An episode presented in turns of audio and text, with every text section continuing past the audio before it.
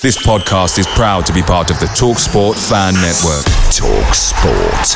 Powered by fans. There's never been a faster or easier way to start your weight loss journey than with PlushCare. PlushCare accepts most insurance plans and gives you online access to board-certified physicians who can prescribe FDA-approved weight loss medications like Wegovy and Zepbound for those who qualify. Take charge of your health and speak with a board-certified physician about a weight loss plan that's right for you. Get started today at plushcare.com slash weight loss. That's plushcare.com slash weight loss. plushcare.com slash weight loss. The TalkSport Fan Network is proudly supported by Delivery, bringing you the food you love. McDelivery brings a top-tier lineup of food right to your door. No matter the result, you'll always be winning with McDelivery. Order now on the McDonald's app and you'll get rewards points delivered too. So that ordering today means some tasty rewards for tomorrow. Only via app at participating restaurants. 18 plus rewards registration required. Points only on menu items, delivery fee and terms apply. See mcdonalds.com.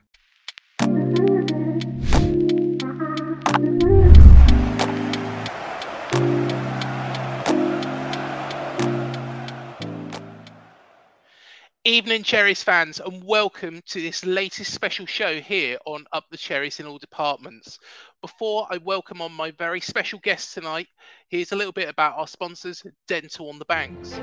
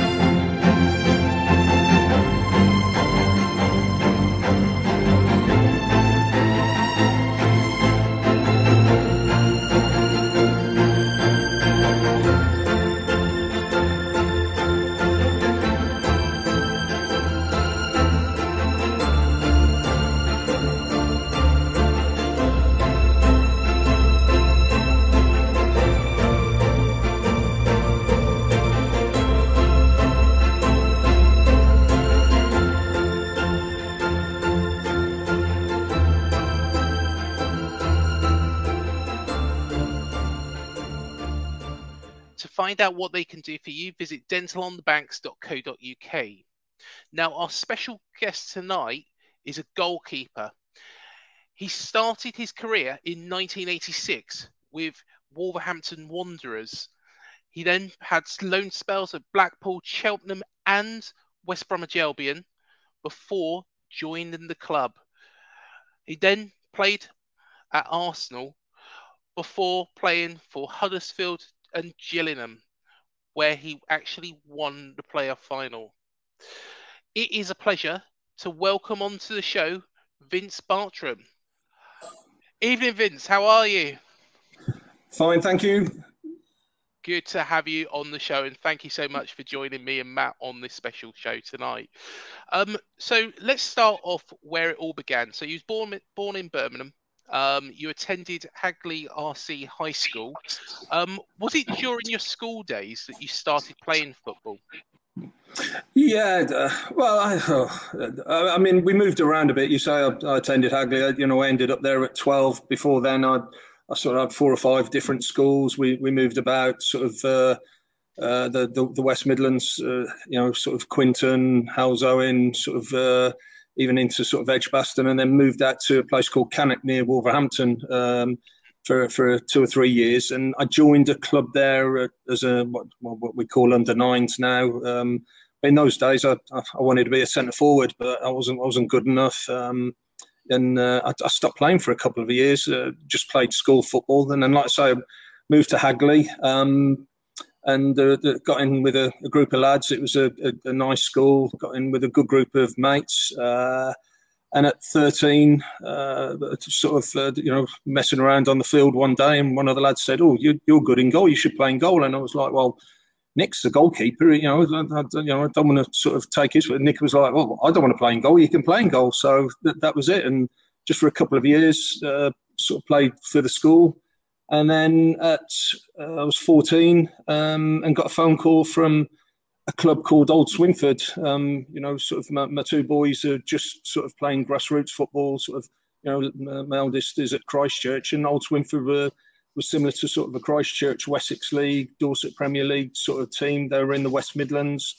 Um, and this guy was setting up an under 15s team for them. Um, so I joined, uh, played under 15s, but also played. They had a, a, an under 18s team that sort of played and had in the league and played in the Youth Cup. And they had a third team that played in a, a what was basically a pub league around Dudley in the, the Black Country. Um, and then the reserves played in the West Midlands Division Two, and the first team played in the West Midlands Premier League. And after four, uh, no, two years there, um, I was 16.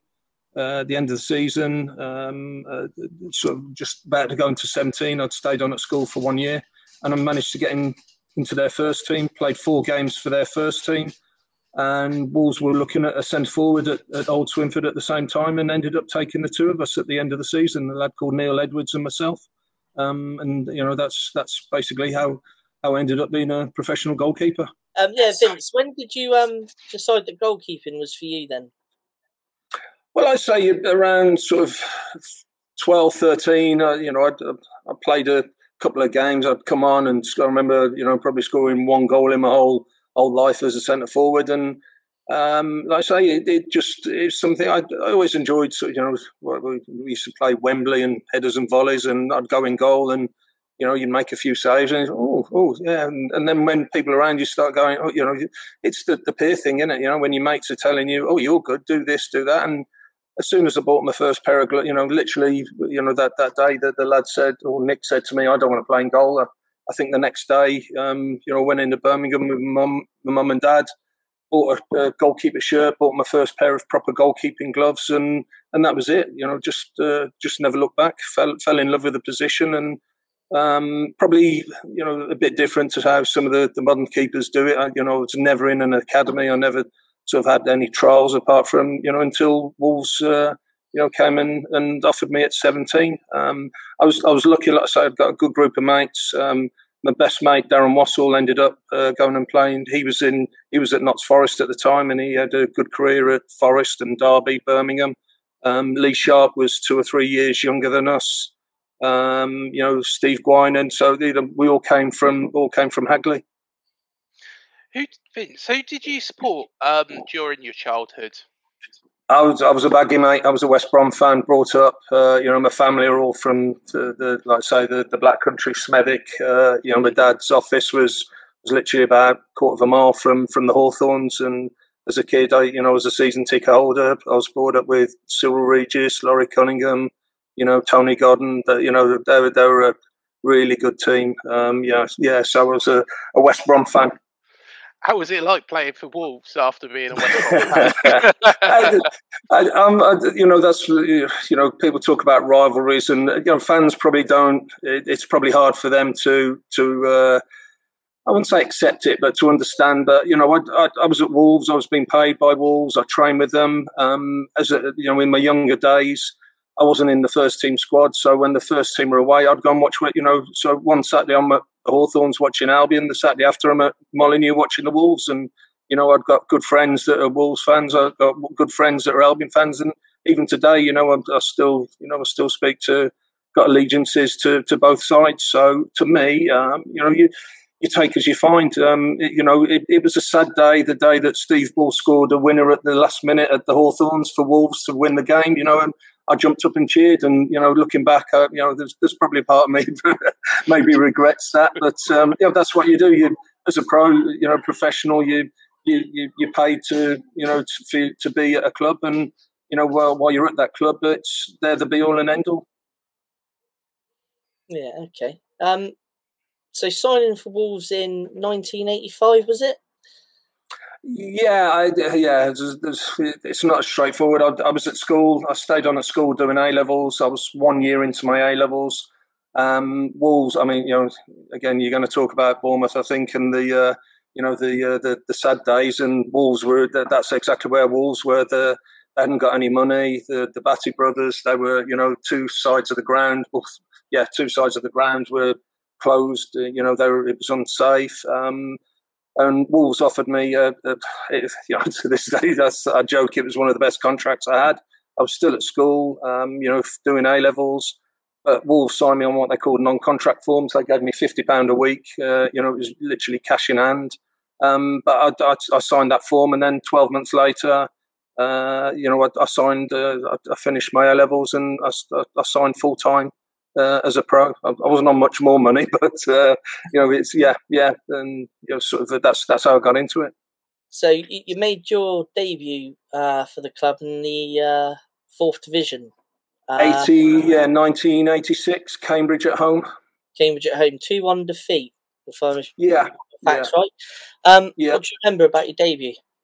Um, well, it probably started, all the story probably started, uh, I don't know, a month, six weeks before that. Uh, Tim Flowers was the first team goalkeeper, and they uh, Wolves sold him to Southampton. Um, Scott Barrett was the backup keeper first day pre-season. He did his knee, needed a cartilage operation. Um, so I basically went through pre-season as the only goal, only fit goalkeeper at the club. Um, Brian Little was the manager. Uh, like I say, Wolves were, you know, the lowest of the low at the times. The Bhatti brothers, uh, you know, you know, if you talk to Wolves fans, you know, uh, there's a there's a symmetry with with Bournemouth. Probably that you know the the club were very close to going out of existence. Um, and I think it was more, you know, uh, it was a case that I had to play. There were five five of us, all teenagers, making our debut that day. Um, you know, Brian Little was the manager, a legend from his Villa days. You know, a, a lovely guy. Um, and I just, I, have said that you know I've done interviews like this before, and you know what, I, I, I was quite blasé. I look back now and I think, was was that really me? You know, I just, I just turned up and played football. I, you know, I didn't think, oh my God, I'm playing Football League, I'm playing at Molineux, you know, they've, had 50,000 people here and stuff like that. I just went out and played football and um, I did I did my best. Uh, I, think we, we lost with a last minute goal. I uh, got lobbed uh, the last minute. Um, I thought I'd done all right, but literally the Monday morning, then um, Brian Little pulled me into the office. Sort of said, "Look, son, you know you're going to be a good keeper, but it, it's too soon for you. I need to protect you. Uh, we're going we're, we're going to get someone in on loan, and uh, he said, "But I need you for the cup. Uh, I need you for the League Cup at Lincoln next week." And uh, and that was it. And uh, you know, like like I say, he brought in Eric Nixon, and then uh, you know, sort of other keepers came in, and I didn't play another league game for six years, no, five years, I think it was. Um, and, and you know, but that, that, you know, I was just blasé about it. Like I say, I was I was a young kid. I'd, I'd had no goalkeeping coaching. I was now at this professional club. I, um, you know, we, we had a goalkeeping coach come in a couple of days a week, and it, it was groundbreaking for me. And I was just loving it. And you know, uh, I didn't mind if I was playing or not. I didn't, you know, I didn't think like that in those days. And all this about you know competing for a place, I just, you know, yeah, I was, I was just playing football, and someone was giving me some money to to do it you did have some tough competition between the sticks at Molineux throughout the years there, um, with the likes of Mark Kendall and Mike Stowell. How was training daily with those guys, and did they teach you anything about the game? Yeah, obviously, you know, sort of uh, Kendo, you know, bless him, uh, you know, he's not with us any longer, you know, taken far too soon. Uh, but he, he was a, you know, a big influence. He was probably, you know, I'd, like I say, Tim had been at the club for 12 months. I'd, I'd only been going in one day a week. So I had a few sessions with him. Um, uh, and, and, you know, so he was a young keeper trying to make a name for himself uh, as well. So, I, you know, while I got on well and, you know, when we trained together, it wasn't, you know, we were sort of individuals. Um, but Kendo came in and, you know, he really took me under his wing. Um, you know, and then we had, uh, you know, goalkeeping coach Eric Steele came in two days a week, and you know that was a massive influence for me as well. Uh, and I just learned, I learned a lot. Uh, and then there were times, like you say, Stowley came in. Uh, there's another guy, Tony Lange, that the club brought in as well at one stage. So sometimes I was like third choice goalkeeper, and I'd play. I'd, I'd, sort of go in, you know, sort of sessions. Um, you know, Graham Turner, the manager at the time, used to have a set Thursday morning that you know you knew what you were doing, you know, even before we turned up. And some days uh, he, he, he, loved this nine v nine, and it, you know we had set of rules in the nine v nine. But if we hadn't got enough players, I'd play I'd play as an outfield player. So some days I'd be marking Steve Bull or Andy Mutch, and I'm like, you know, I'm, I'm not good enough to mark these, but I've got Kendo or Mike Stowell behind me, communicating, t- teaching me, telling me what to do. And in my head, I'm learning a what I need to do when I'm there from a communication point, but I'm also learning how to defend to mark Steve Bull. So when I am in goal, I can then talk to my defenders about how to how to um, you know uh, what I need from my defenders and from a goalkeeping point. So that you know just the, the whole experience, uh, you know, I, I, came on sort of leaps and bounds with it and, and working with those guys, like say, Kendo. uh, I don't know how, you know, if you, you remember him or you ever saw him play. Um, he was, uh, he was, you, you, wouldn't call him the finest athlete you've ever seen. You know, he, he carried a, like I am now, carrying a few pounds too many, but he was an unbelievable goalkeeper. He, he could make some unbelievable saves. He'd catch crosses and, he's probably the goalkeeper that I've seen, and well, before Ederson came along, that the assists where he'd catch a ball and he'd, he'd got this drive half volley that he'd drive, you know, from a from a counter attack, and Andy Mutch would flick it on and Bully would score. And you know, I, I lost count of the number of goals that uh, Kendo was an assist for. So uh, yeah, yeah, lots lots to learn from those guys uh, as as a young goalkeeper growing up. Um, you had several home moves um, during this time. Uh, Blackpool, Cheltenham, um, West Brom. Uh, did you enjoy your time at those clubs?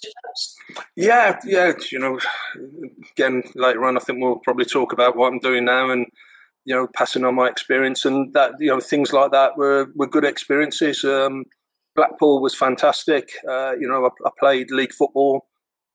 Um, I like I say I, I made my debut for Wolves, and then I probably had 18 months sort of away from it, sort of uh, 18s and uh, uh, reserve football.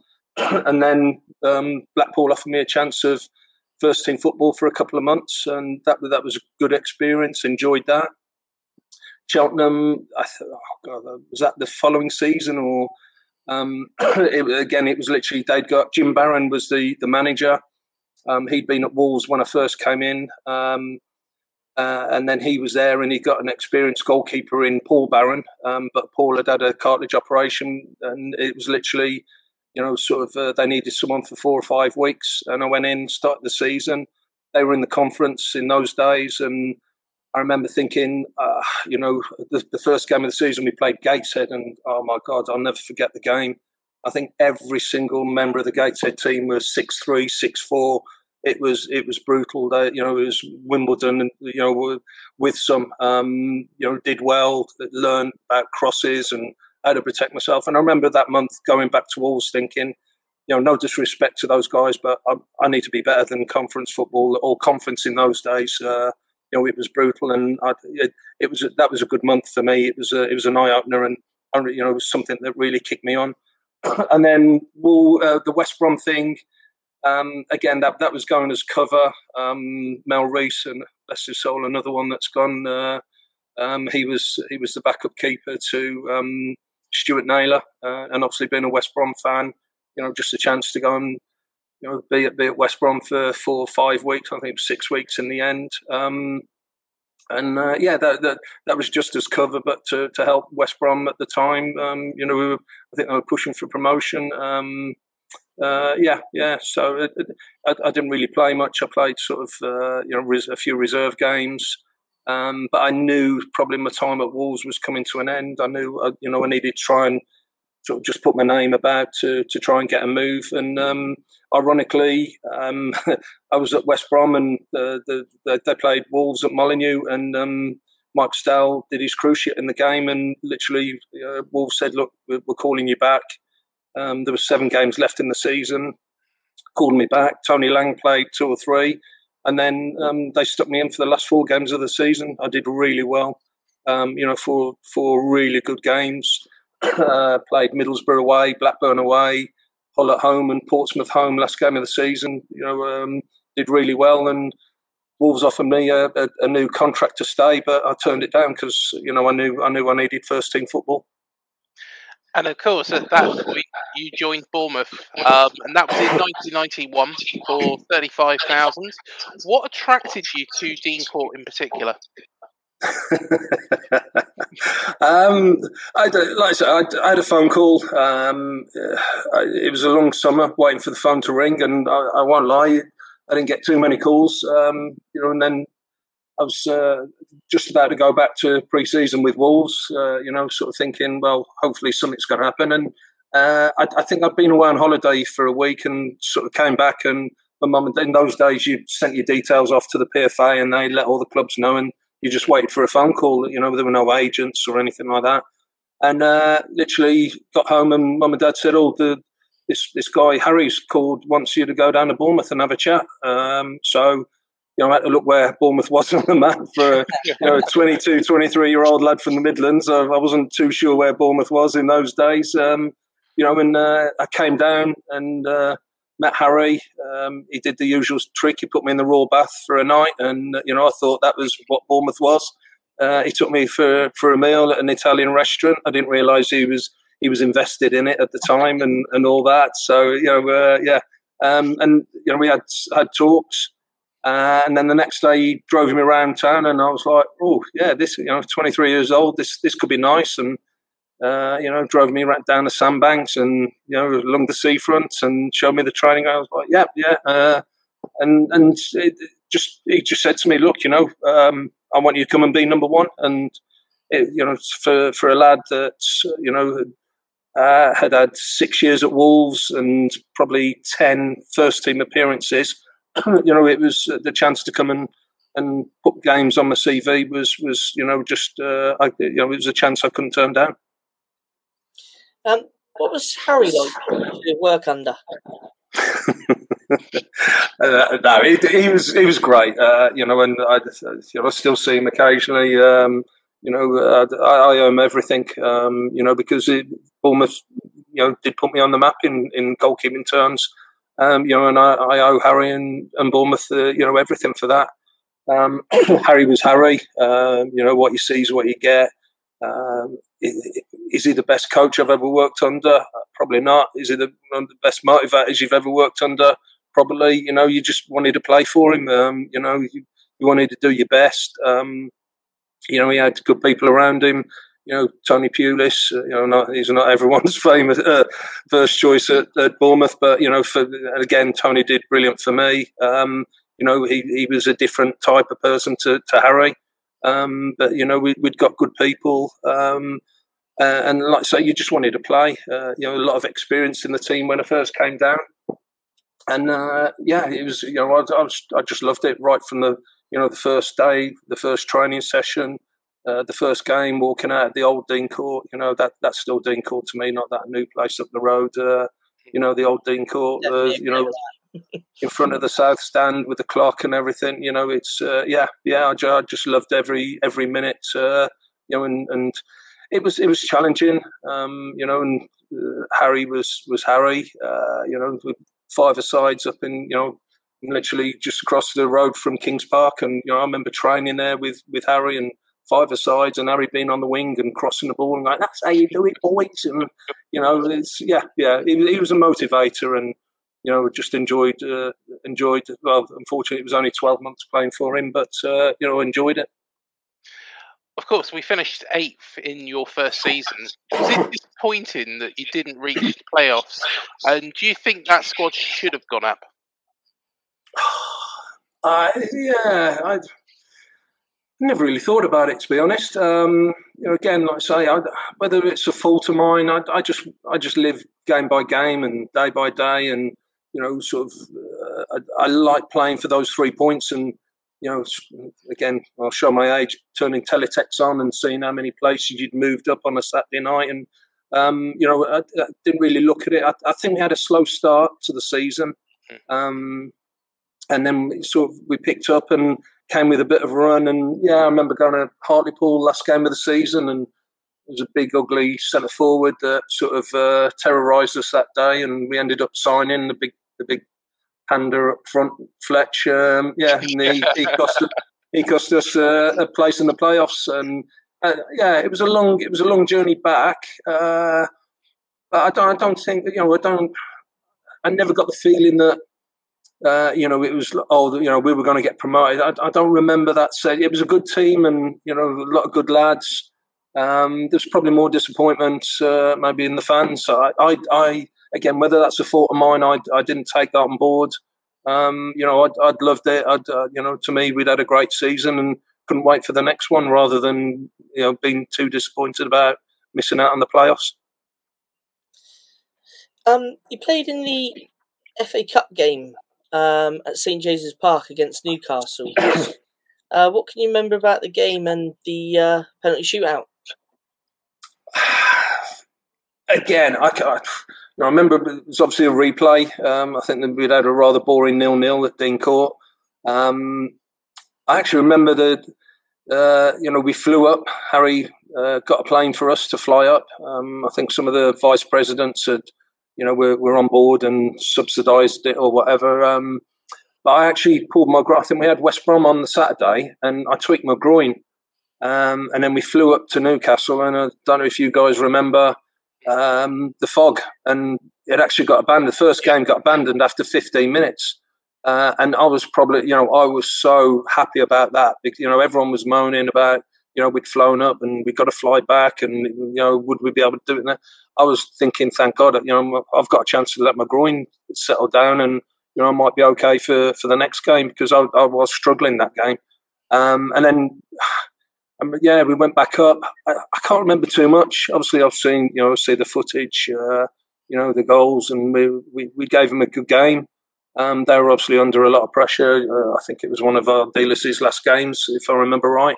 Um, and it, I just remember penalties, and like I say, I, I was lucky enough to sort of you know one hit me and uh, you know that was that you know looked up and I just saw these lads running at me and I, I see the I see the footage now and you know it's embarrassing you know little skips and and then you get mobbed. But uh, you know I remember being in the dressing room after and you know it's uh, it, yeah it was the sort of thing that you think yeah this is this is what I want. This is why you you want to be a footballer for the good days um, uh, you know uh, yeah, it's it's funny. It, the memories sort of fade, um, but the, the, that sense of that achievement and that, that pride in what you did uh, that that doesn't go. What do you think your best performance was at Bournemouth, Vince?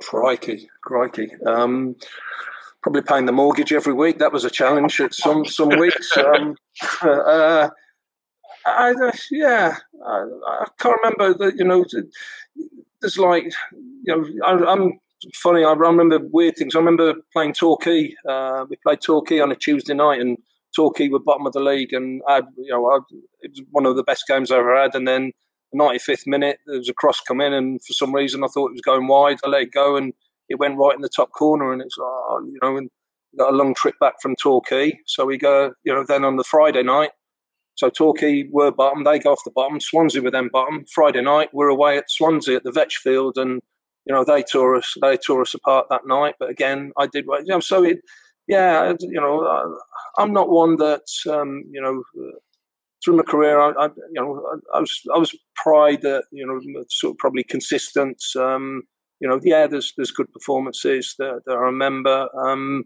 but I'm not one, you know, I don't sort of sit back and egos and stuff like that. Uh, I, yeah, plus I'm getting older. I can't remember those days. 90, 90, 91's a long time ago now. So, uh, um, yeah, I'm struggling to probably pick one out, uh, if I'm being honest.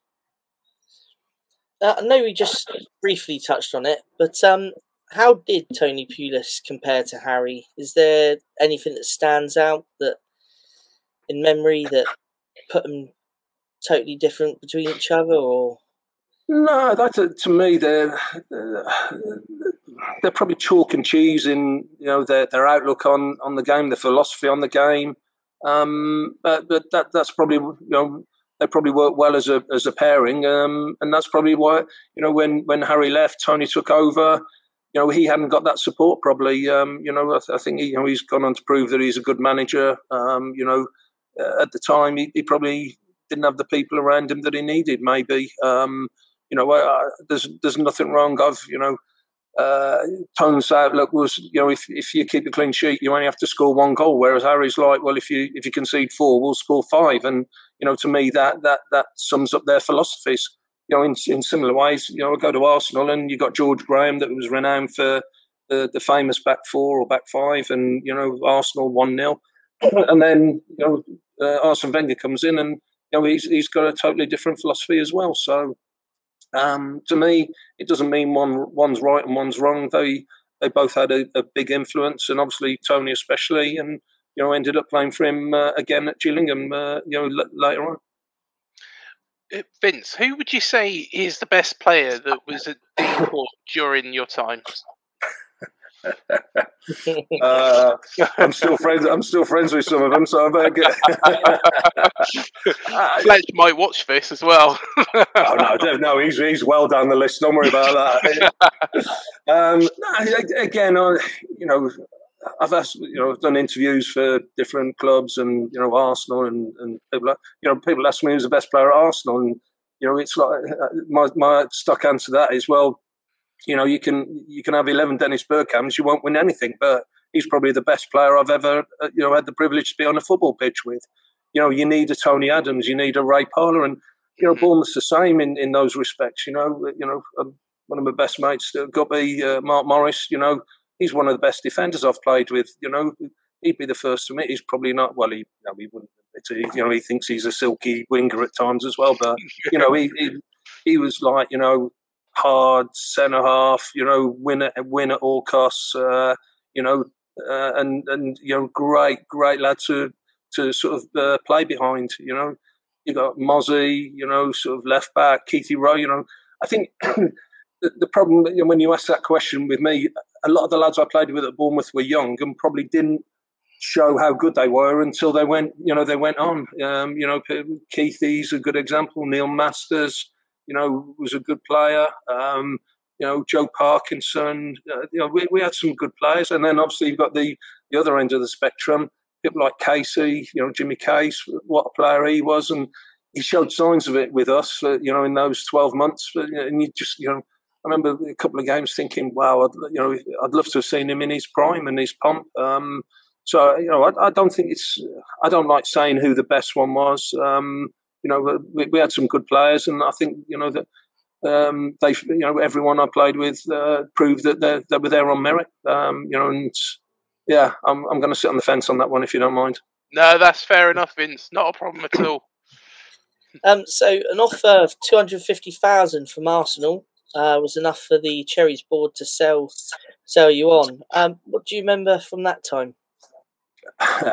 what about how the move came, or uh, well, just about the whole whole process, how the move came. Did you? I, it, I mean, you know, I I thought I'd probably, you know, there was there was a chance I was going to move the year before. Um, uh, there was there was talk of Forest, um, Blackburn as well. Um, you know, sort of Kenny Dalglish came to watch me in a friendly at Farnborough or something. I, you know, you hear these stories, um, and nothing nothing materialised, and then I was out of contract. Um, again, Tony sort of pulled me in the office, uh, you know, and he sort of jokingly sort of handed me a, a new offer, and he, he, he said, "Look, you know, I know you're not going to sign it." He said, "To be honest, I don't think we can afford to pay it anyway." So, um, you know, uh, they needed to they needed to sell me, um, and uh, to be honest, I, I was going to go to Leicester. Um, I sort of saw Tony. I, I, he was packing up. He just had the sack. He was sort of putting his goods into a, into a little cardboard box in his office. And, you know, I said, oh, yeah, thanks, Tom. Thanks for everything. Um, he said, where are you going? I said, well, I'm, I'm off now to talk to Leicester.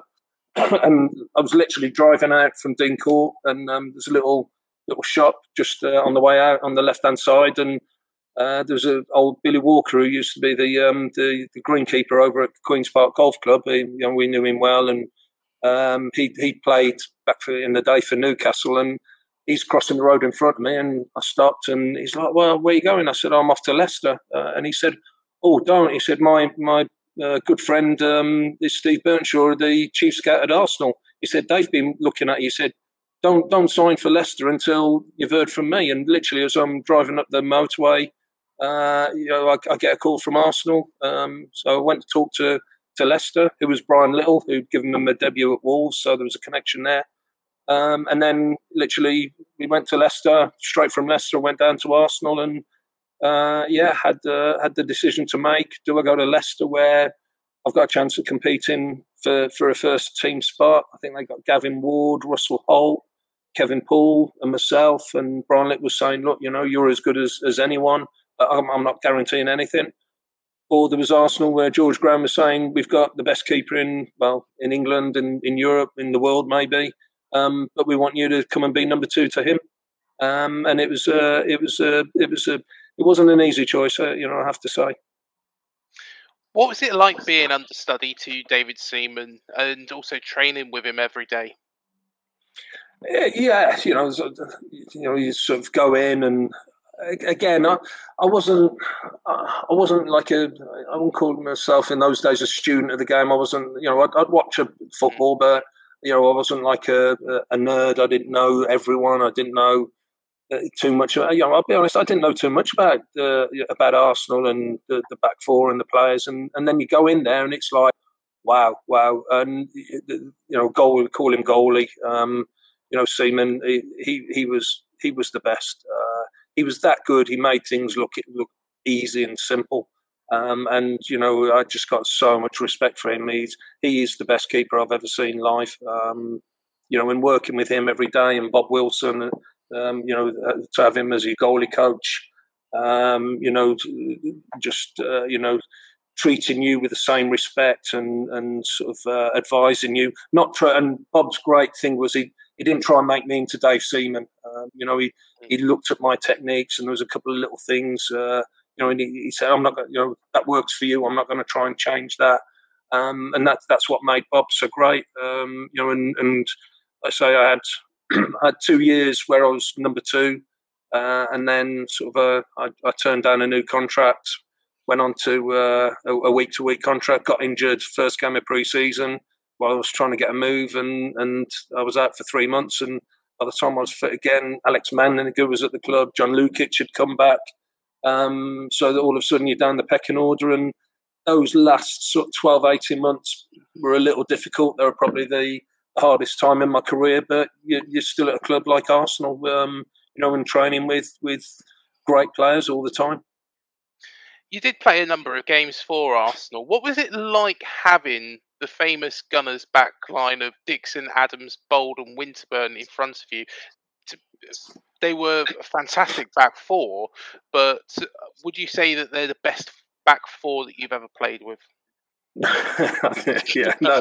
Again, I've got sort of Mosley, uh, Mark Morris, Keithy. If you're watching this, you know I, I do apologise, but yeah, they, you know, they they were, and you know, they, they were that that season, that couple of seasons, they were they were probably difficult seasons for Arsenal. There's, you know, I went there and um, you know, sort of within six months, George Graham had gone, uh, been sacked because of the bung scandal. Um, there were things about the players, you know, Tony Adams, Merson. I don't have to go over them, but you know, there, there was a lot of disrupt at the clubs, shall we say, and um, you know, it, it, it affected on the pitch a little bit, but you know, you could still see the quality of the players, and you know, they proved it. Um, you know, sort of, you know, later years again, going on and winning doubles and stuff like that. And you know, the, the likes of Bouldy and Tony playing into their late into their thirties. Um, you know, they they showed that uh, they'd got that quality. Um, to me, uh, you know, it, it Ever catch yourself eating the same flavorless dinner three days in a row? Dreaming of something better? Well, HelloFresh is your guilt-free dream come true, baby. It's me, Keke Palmer. Let's wake up those taste buds with hot, juicy pecan crusted chicken or garlic butter shrimp scampi. Mm. Hello Fresh. Stop dreaming of all the delicious possibilities and dig in at HelloFresh.com.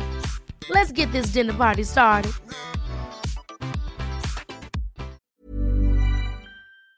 Picture the scene. All of your mates around, you've got your McNugget share boxes ready to go. Partner this with your team playing champagne football. Perfect. Order McDelivery now on the McDonald's app. There's nothing quite like a McDelivery. At participating restaurants, 18 plus serving times, delivery fee, and terms apply. See McDonald's.com. It was a privilege. Uh, I, I, signed for the club just to, you know, the chance to pull that shirt on once, to play at high, you know, to walk into those marble hallways and play a game. And you know, I mean, yeah, Highbury was that, it was the best place I've ever played football. That and Wembley are the, the two places that you know just um, it was a privilege to play there.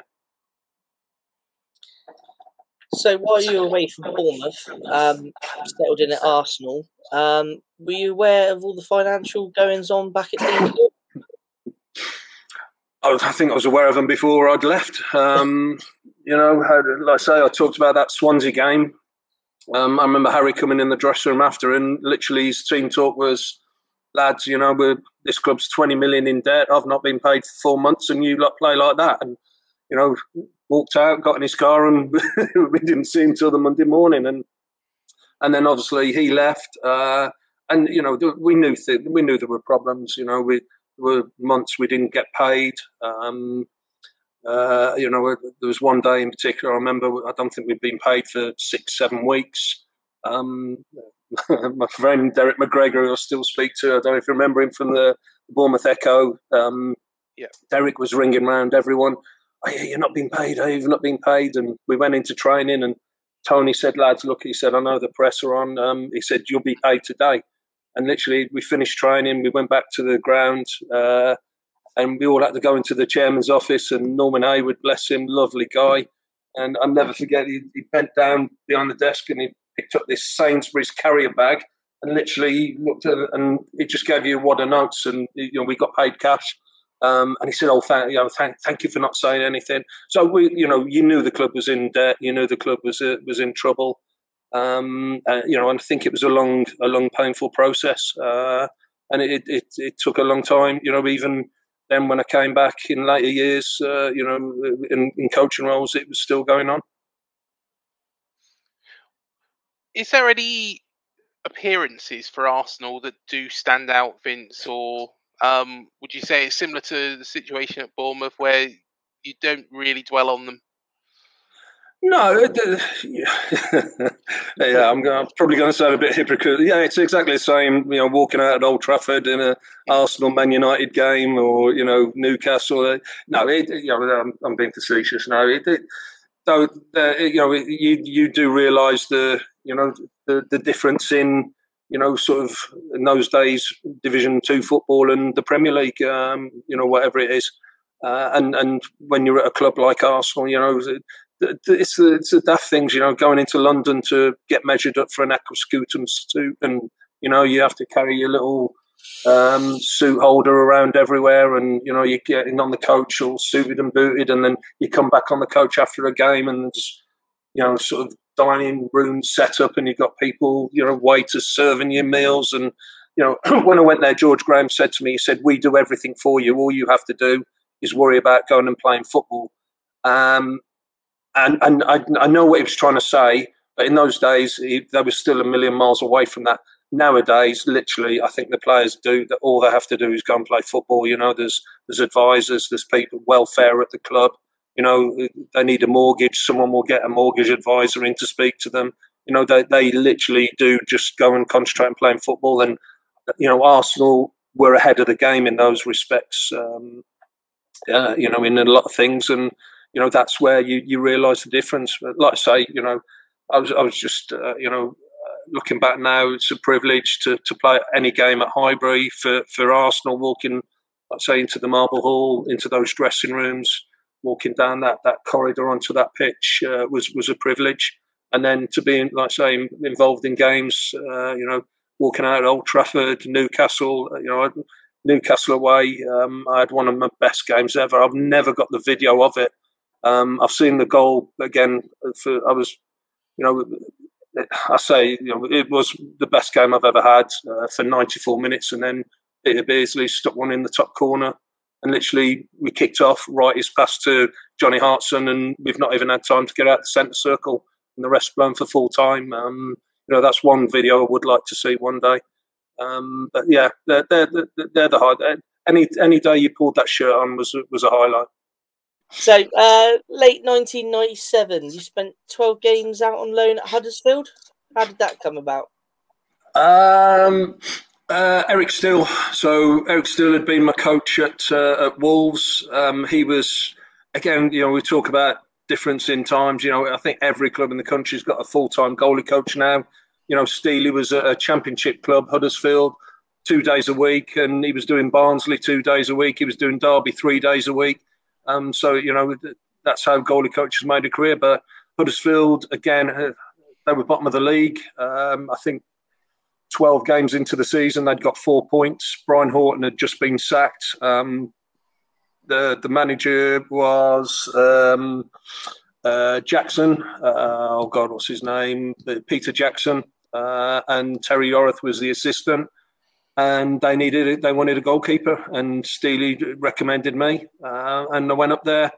I had two months. Uh, absolutely loved the place. you know, I was looking at houses, and I, I said earlier that you know the 18 months trying to get away from Arsenal was my lowest the day oh you know the the deal fell through uh, it was literally three days before christmas um, and it, it, all fell apart and i walked out and uh, i rang i rang arsenal and uh, you know they were brilliant they said look go go home i went back to the midlands to mum and dad and had christmas and just had a few days and that that was probably the the lowest time um, i was i was gutted that you know because i thought that's it that you know it was a champ club. We'd we'd sort of done done well.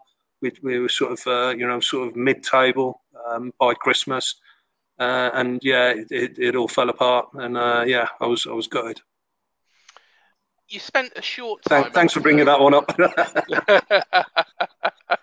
no, I did again from the football point. It was it, it was games. I'd put my put my name about a bit again, and you know, sort of a couple of games on the telly. We we beat Man City on Sky uh, one 0 keeping a clean sheet, a couple of saves, and you know just little things like that. Uh, you know, and it, it, things.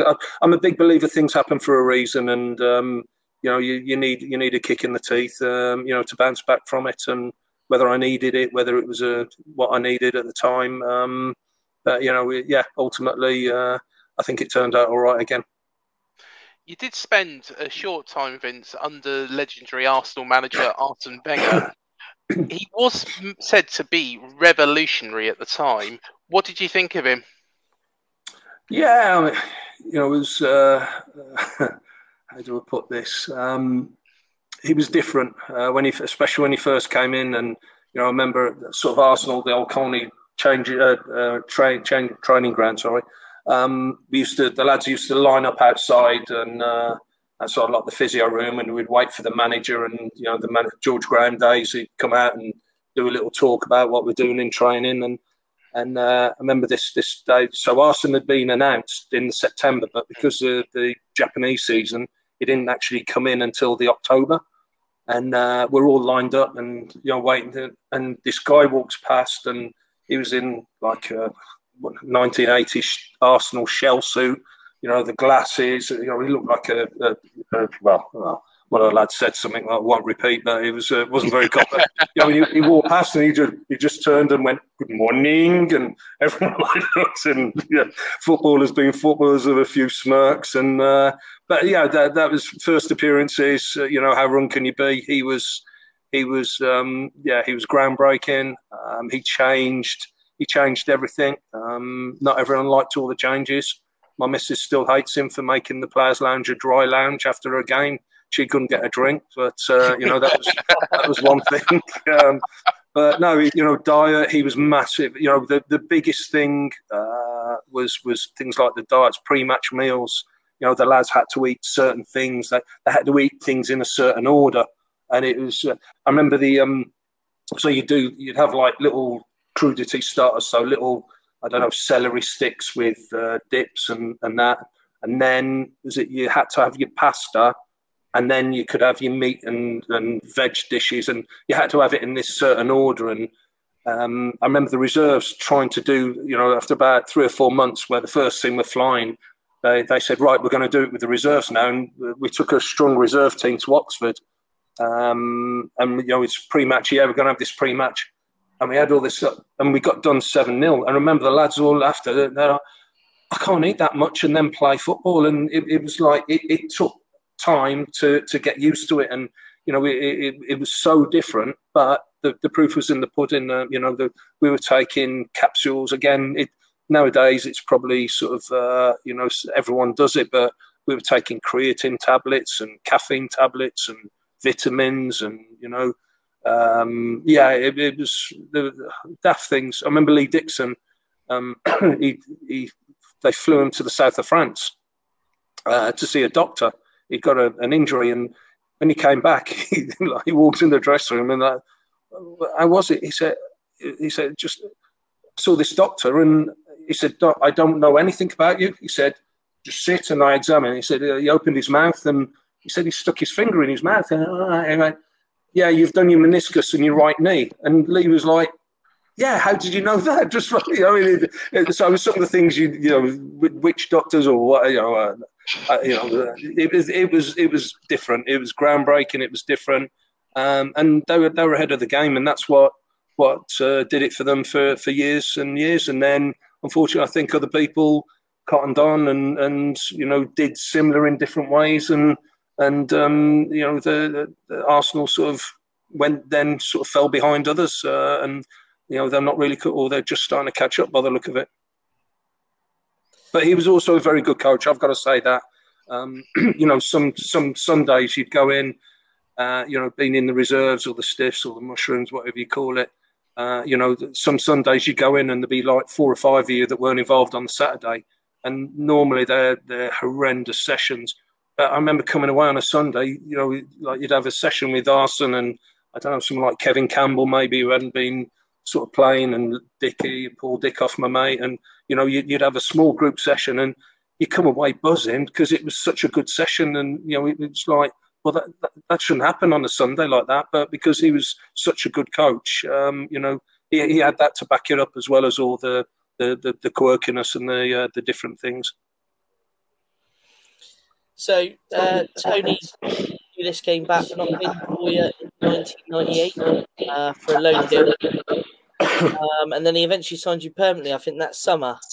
Well, it, um, yeah, it was, it was the quickest loan deal ever because apparently two days uh, after I signed on loan, they made it permanent because then that enabled them to sign another loan. But they, they never told me about it. I only found out about 18 months later. so, what was the main attraction to to Gillingham? Was it working with Tony again, or was it just craving the first team football, or well, it, well, it wasn't. It wasn't the area. I can guarantee that.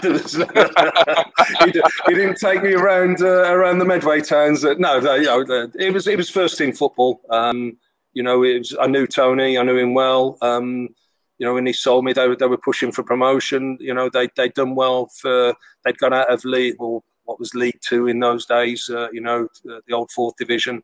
Um, they'd done well, and he, they wanted to kick on and you know, he he wanted me to be a part of that, and uh, I fell for it. No, no, know, I just I just wanted to play first team football again. Um, obviously, there were a couple of lads, uh, Bournemouth connections down there. Neil Masters was there. Adi Pennock was there. Uh, Mark O'Connor was a was the coach, uh, you know, down there, um, and obviously Tony. So um, it, it, was, uh, yeah, it was it was an easy decision. Your first full season, though, you reached the playoff final against a very strong Manchester City team um, in one of the most memorable playoff finals of all time. What can you remember from that day? Oh, well, I remember everything because they keep sh- Sky keeps showing it every six weeks. So, uh, every time I turn Sky on, it's on there. So uh, yeah, you can't exactly forget it. Um, no, I you know it, again you know great season. Um, got into the playoffs, uh, beat Preston over two legs. Um, and uh, you know, I have to say the the second leg against Preston at Priestfield. You know, the old Priestfield was. You know, you talk about the old Dinkel. Priestfield was falling down. You know, you go there now, it's uh, you know, it's it's a million times better than it was. Uh, you know, when I first went there. But that that night we played Preston. The chairman did a great job. He got the local radio in. The, the speakers, the fireworks. It, that was the best atmosphere I've ever played in. And, uh, you know, we, we, we got through and, you know, going to Wembley for the first time, um, you know, the excitement of all that, the build up. Um, and then to be involved in a game like that, you know, there's a bottle of champagne somewhere that, you know, I, I got man of the match. And, and yet, you, you know, it's, uh, uh but I'm, I'm pragmatic that, you know, like I said earlier, you know, things happen for a reason. And, I've said to Gills fans, and you know, I, I did uh, something like this for for Gillingham, and I said I, I still believe it was the best thing for the club um, because we went back 12 months later and we we wrung the right, and you know, we were better prepared then to stay in the championship for for three or four years like we did. Um, if we'd have gone up that year, beat Man City, uh, you know, did we have the strength in depth in the squad, the the infrastructure? Tony left as well, um, so you know, I, I don't know. Uh, maybe that's just me wishful thinking, but you know, it, it, it was an unbelievable game. Um, you know, like I say, I, I, I, we watched it literally three or four weeks ago, and the missus, why do you watch this? yeah, but, yeah, it's uh, you know, obviously my best mate as well on the other team, Dicky. Uh, you know, it's just yeah, you almost couldn't write it. What do you remember about uh, games for Gillingham against Bournemouth? um, yeah, yeah, some some not always good things. No, it was. Uh, yeah, it was it was built up. I think with the, the Tony Pulis, um, AD as well. AD, he was badly treated with Bournemouth um, with Mel Machin. You know, they they told him he'd never play again, and they they you know sent him packing, and and then you know he carried on playing for another six seven years. Uh, you know, so AD AD had a, a bit to prove, and you know there's there's a few things. Uh, uh, well, I think the first game was the 3 3 at Dean Court, came back. That was my first time back. I can't remember anything about the game, but um, I got a good mate, a guy called Gary Fenley. He was actually a bouncer in the, the clubs in the days. He then went on, he made a uh, career in skips around Bournemouth and stuff. He's, he's still about, he's a good lad. He's a big lad. He was bouncer. I think in the day he was like 24, 25 stone. And um, so i have come out for the game, and I knew I knew you know, everyone knew I was coming back and I was going to see people. So we obviously, I, the away team, we obviously went down the Brighton Beach end, and I can't remember why we, we changed ends before the game, so the toss up. So I've gone running down to the other end. So the Brighton Beach, uh, the South Stand, I got a nice welcome from them. But that's fine, okay. so anyway, the game started. About a minute into the game, the ball goes down to the right hand side of my goal I go to get the ball, and in those days, they they'll decide, they put the disabled people yeah, in front of the yeah, stand, yeah. in front of the stand. So I go to get the ball, sat in a wheelchair, literally six feet from my goal, is my mate, Big Gary. All right, Vince. So I just started laughing. So I'm having a bit of banter with him. The best the fans in the stand think I'm winding up. I'm, I'm giving grief to some Bournemouth fan in the wheelchair. So they, they're giving me grief for having banter with my mate. I don't know what realised. so, don't ask me about the game. It was 3 3. That's all I know about that. Um, and then, then another. so obviously that was the year we, we got to, to Man City. And um, I came down during that summer after the Man City game. My missus is from Bournemouth and we came to see family. And I remember sort of being in the house and the Daily Echo was there. And uh, Neil, I think it's Neil Perrott. Uh, I had a message on Facebook with him the other night about a concert I went to. But uh, um, so uh, Neil had done a little piece, and it was the middle of summer, and he put something about the boredom of the summer. Um, make I always feel better by thinking back to uh, Gillingham at Wembley and the faces of Messrs. Bartram, uh, Pennock, and Pulis, and you know the uh, I get I get enjoyment from their grief. Or so that that was basically, and I was like, I don't like that. I'm not happy about that. So I kept it, and then the fixtures came out, and I think we played Bournemouth. It was either September or October. It was quite early in the season. And um, literally the week before the game, I went in to uh, to, um, Peter Taylor was the manager then. I went in to see the gaffer. I said, uh, Gaffer, I said, uh, I was back in Bournemouth or something, and uh, so he, he read it turned up for the game. We walked into the dressing room. He plastered it everywhere. He plastered. He put it on the walls. He went, "That's your team talk. And all the lads were like, just read honest. And we went out. I don't know if you remember the game. It was live on Sky. But I think um, Steve Robinson scored in the first minute. But after that, we won four one, and it was um, it was men against boys. And uh, yeah, so Neil, if you if you hear this, that's uh, you know you you earned a sale win bonus that day. It was. Uh, but yeah, it's, it's stuff things like that. I, you know, I remember. Um, there's another one. Um, it was uh, the cup game, obviously with the uh, the bizarre the bizarre winning goal where um, Paul Shaw was about 20 yards in offside, but you know, yards I, I think yeah, it, but it came. It, Jamie Day played it back, so you know he was onside. Um, and then that game as well, uh, Jamie Day, who I know well, um, you know, uh, Days is good mate. That was at uh, he was at Arsenal as a kid. Um, he he sliced Andy Hessenthaler's thigh literally Hesse was in in hospital in Bournemouth for about two weeks. Um, the old blade Adidas blade boots, Yeah. sliced Hesse's thigh. Honestly, it was you know, it was, uh, it, they they couldn't sew it up. There was all the again the old Dean Court, all the mud and everything. They, uh, they had to flush it out for about two weeks before they could sew him up. So uh, yeah, daft, daft things like that. We had good battles. Um, I think you know Gillingham were probably uh, we were older and uh, a bit more experienced. Um, Bournemouth were Bournemouth. Uh, you know, a lot of young lads, good footballers, wanting to play football. But um, you know, uh, I think we had a good record, um, you know, from from our point. And uh, yeah, there, there, was always a little bit on it, obviously, because of what you know the, the historical things. Um, you know, for me, I always enjoyed coming back and playing. Um, yeah, yeah. Probably people didn't like me coming back, but that's another. of course, you had the heartbreak of the Man City game, but of course, as you mentioned, you went back a year later and was on the winning side at Wembley. What was it like that day?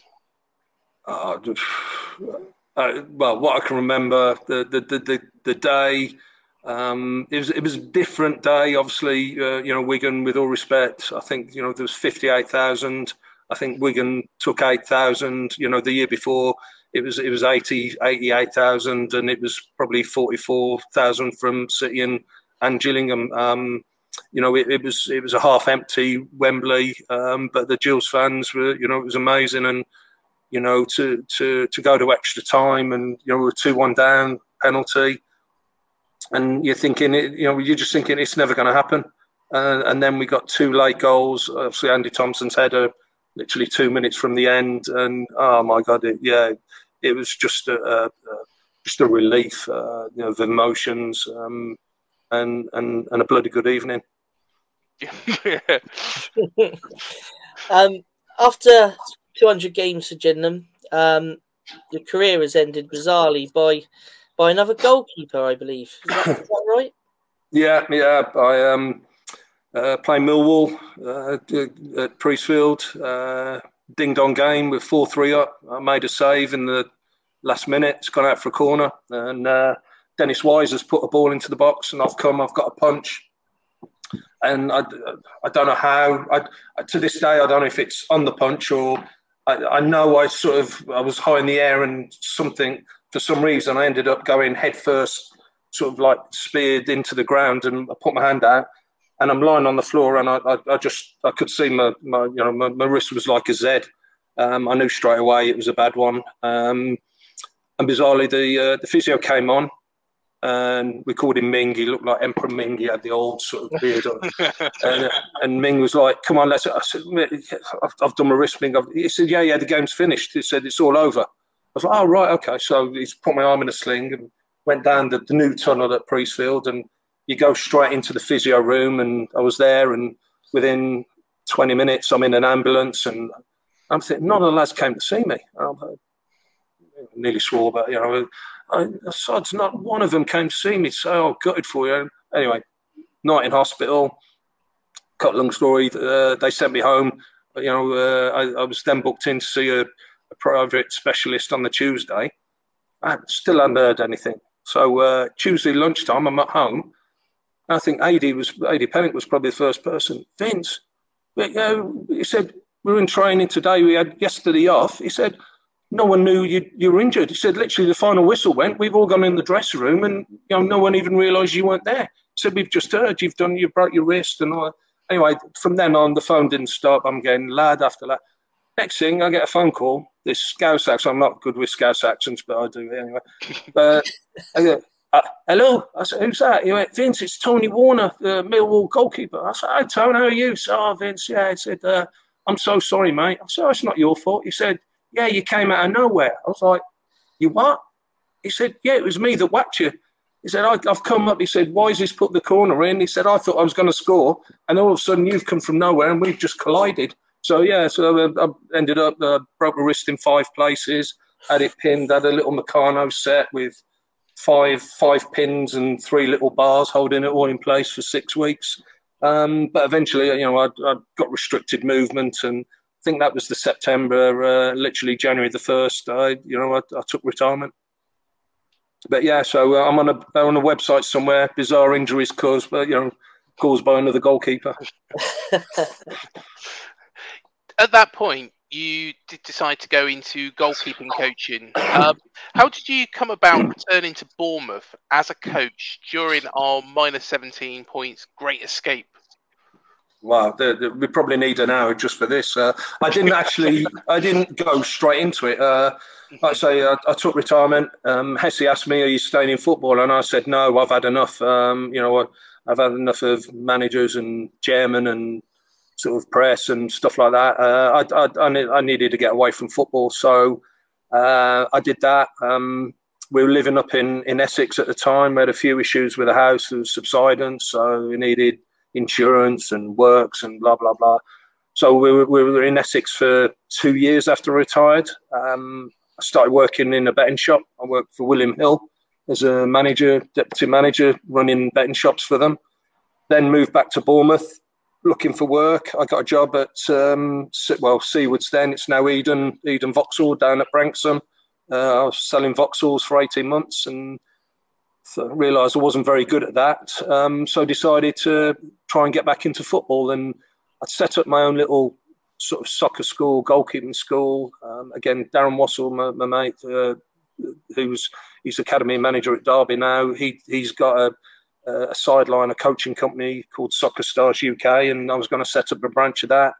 Um, and then uh, uh, I, I, met Matty Holmes, and Matty invited me to come and manage the under nines. Matty was the academy manager at Bournemouth. Um, invited me to come and help with the well, they were the under eights at the time, but then I took over when they became nines. And then John Saunders, a very good friend of mine, who's uh, uh, he was the managing director at uh, at Seawood uh, Vauxhall he, he bumped into Bondi one day on a on a flight, and um, Bondi was looking for someone to to coach the. He didn't want someone to coach the first team goalkeepers. He wanted someone to help the younger keepers. So Ryan Price and um, you know the the young keepers that were there at the time. Um, so I, in the end, Bondi sort of called me up and he offered me a job, um, fifty pound a, a, a, session. So literally, I'd go in on a Tuesday and a Friday, uh, a Thursday and do a couple of hours and 100 quid. And then there was the, like say, I was doing a couple of nights with the, the Centre of Excellence. Um, and again, we go back to the money side. You know, it was, uh, I was there for about 18 months doing that, that sort of dual role. And at the end of the month, I'd put in a paycheck, I'd put in a receipt.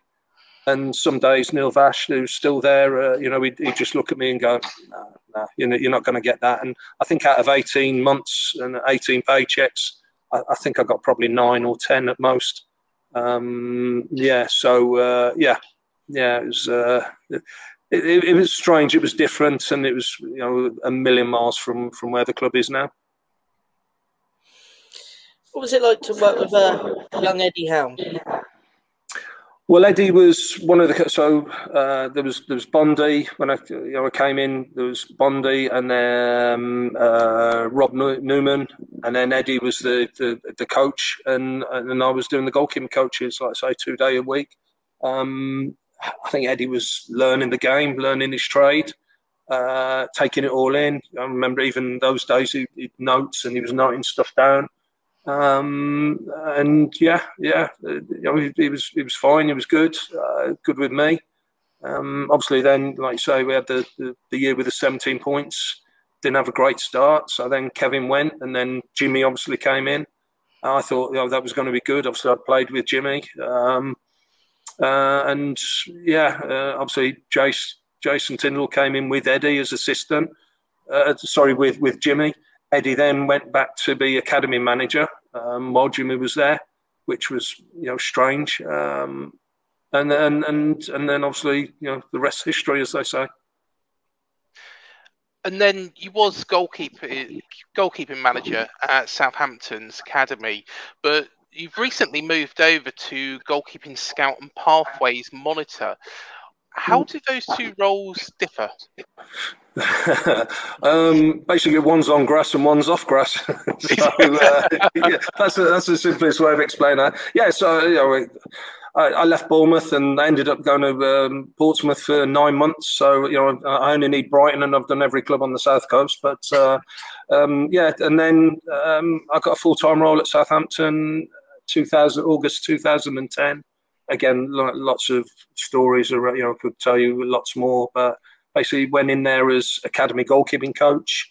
And then they upgraded it to academy goalkeeping manager, which just meant I oversaw uh, some of the goalkeeping coaches within the, the club. Um, and then about 18 months ago, or just after COVID hit, um, yeah, a change of role, um, you know, and uh, I, I, was offered the chance to sort of get into the, the, the, scouting side. So rather than coaching and on grass and, you know, kicking balls all day, I, I let other people do that. And, you know, I sort of, uh, uh I'm now sort of goalkeeping scout um, for, for the club.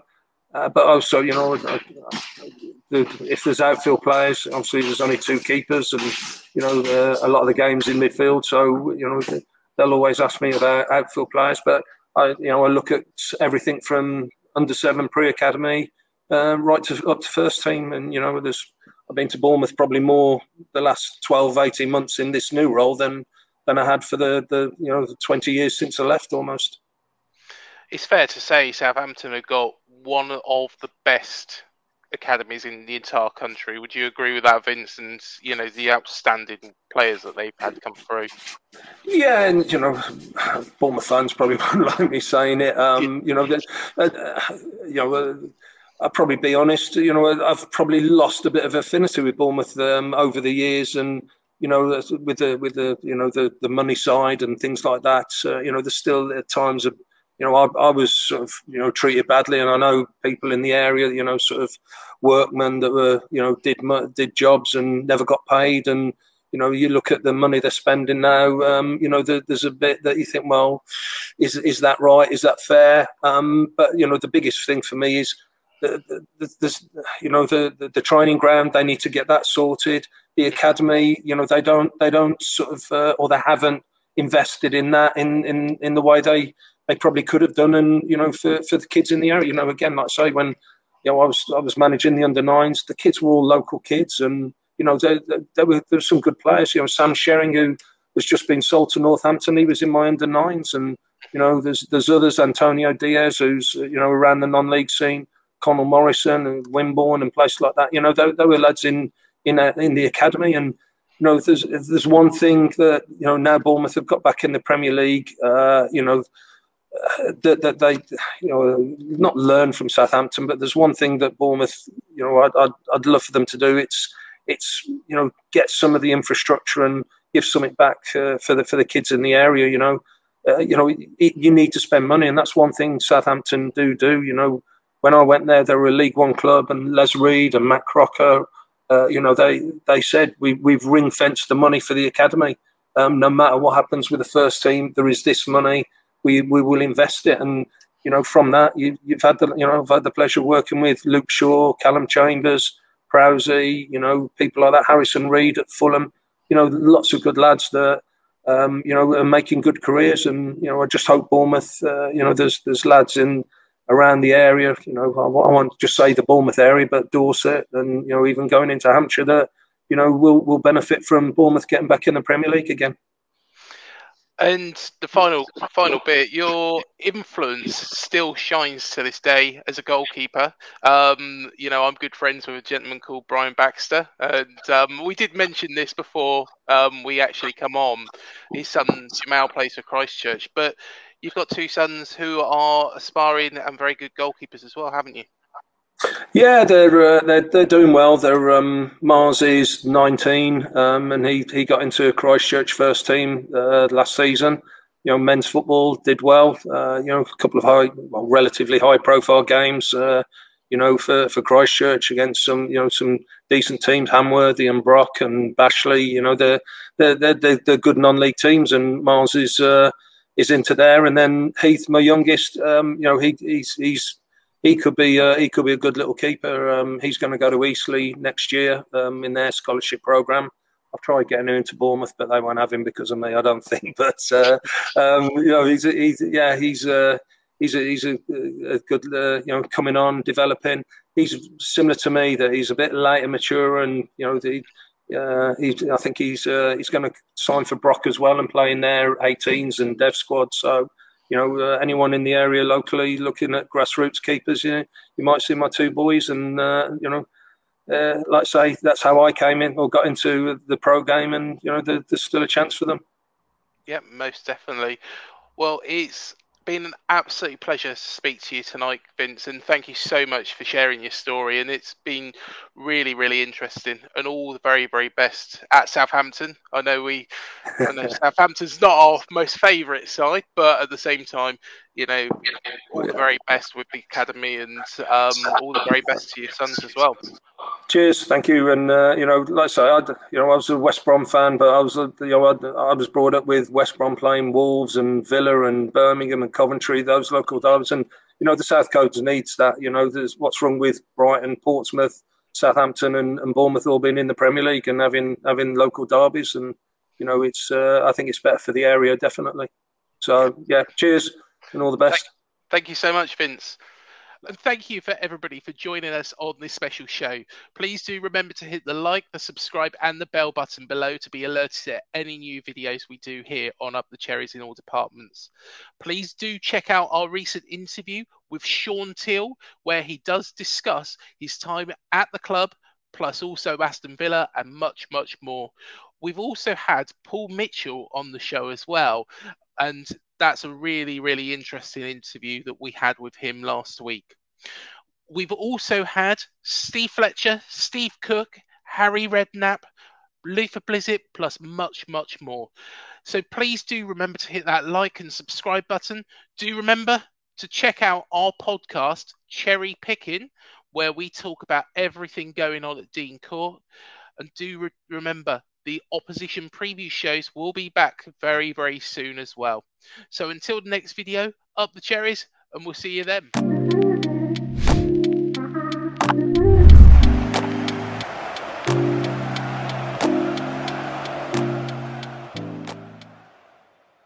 Away days are great, but there's nothing quite like playing at home. The same goes for McDonald's. Maximize your home ground advantage with McDelivery. Order now on the McDonald's app. At participating restaurants, 18 plus serving times, delivery fee, and terms apply. See McDonald's.com.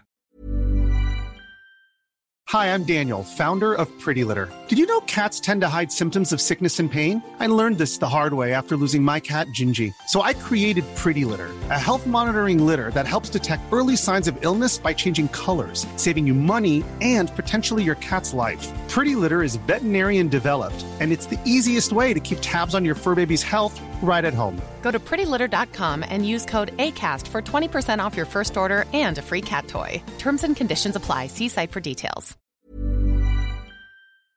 This podcast is proud to be part of the TalkSport Fan Network. Talk Sport. Powered by fans.